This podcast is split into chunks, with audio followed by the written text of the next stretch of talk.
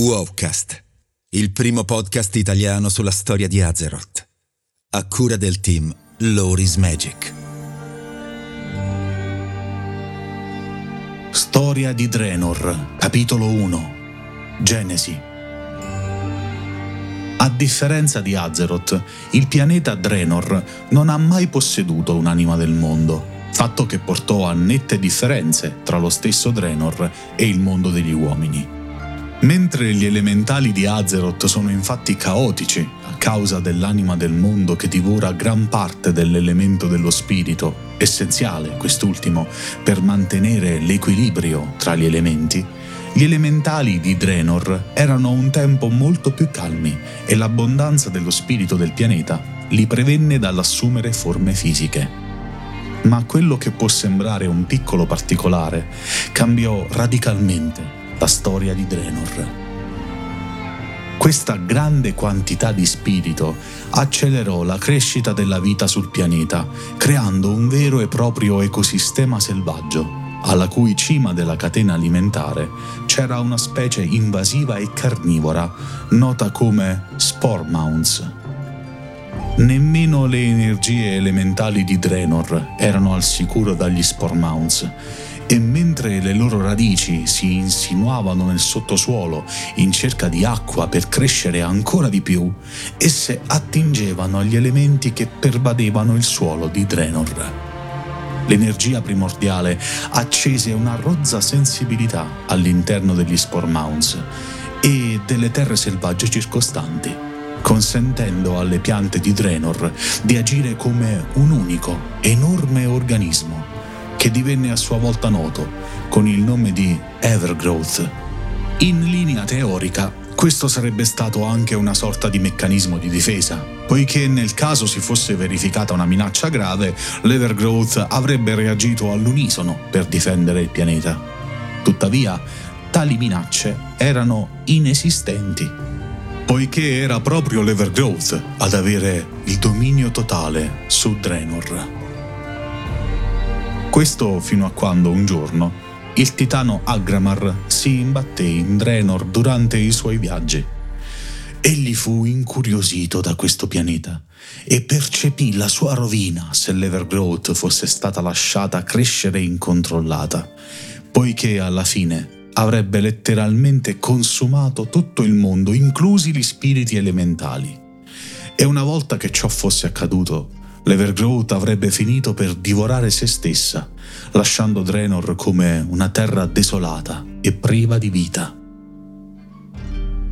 La naturale affinità di Agramar per l'ordine lo costrinse ad agire, ma il titano non desiderava distruggere completamente la vita vegetale di Draenor, solo renderla meno invasiva. Per fare ciò, capì che avrebbe dovuto neutralizzare gli Spore Mounds il cuore del potere dell'Evergrowth. Il titano prese in considerazione l'idea di distruggerli, ma poiché il suo potere era così grande, rischiava di danneggiare irreparabilmente o addirittura di distruggere Draenor. E poiché non poteva certamente sorvegliare il pianeta per sempre, decise invece di creare un potente servitore a sua immagine per sradicare le Spore Mounds. Usando una massiccia tempesta elementale, Agramar diede letteralmente vita ad una montagna e la chiamò Grond. Grond iniziò a marciare in tutto il mondo per distruggere l'Evergrowth. Affrontò e sconfisse facilmente le Spore Mounds più vicine, prima di strapparle dalla superficie del mondo con facilità. Alla luce di questo, le altre Spore Mounds iniziarono ad avere timore di quella montagna vivente, ma non rinunciarono a combattere. Prosciugando l'essenza vitale delle foreste e delle giungle circostanti, tre Spore Mounds si alzarono e si diressero verso Grond. Erano Zang, Naanu e Bhutan. Sebbene l'Evergrowth consentisse alle tre di combattere all'unisono, Gron ne sconfisse abbastanza agilmente due, Zhang e Naanu. Il cadavere di Zhang sarebbe diventato il mare di Zangar e Naanu sarebbe diventato la giungla di Tanan. Nonostante queste vittorie, tuttavia, Grond iniziò a indebolirsi.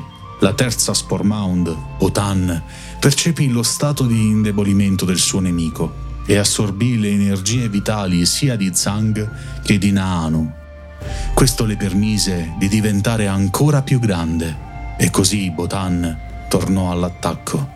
Quest'ultima perforò Grond con migliaia di viticci, strappandole poi violentemente fino a quando il gigante elementale non crollò sotto il suo stesso peso e si sbriciolò. Gran parte del suo cadavere formò quindi una catena montuosa ai margini di una regione che in seguito sarebbe stata chiamata Nagrand.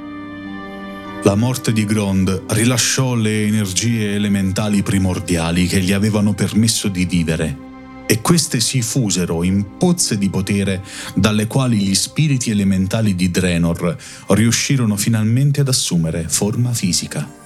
Tra queste sorsero le furie ed esse dimorarono vicino ai resti della testa di Grond, un luogo che sarebbe diventato noto come il trono degli elementi.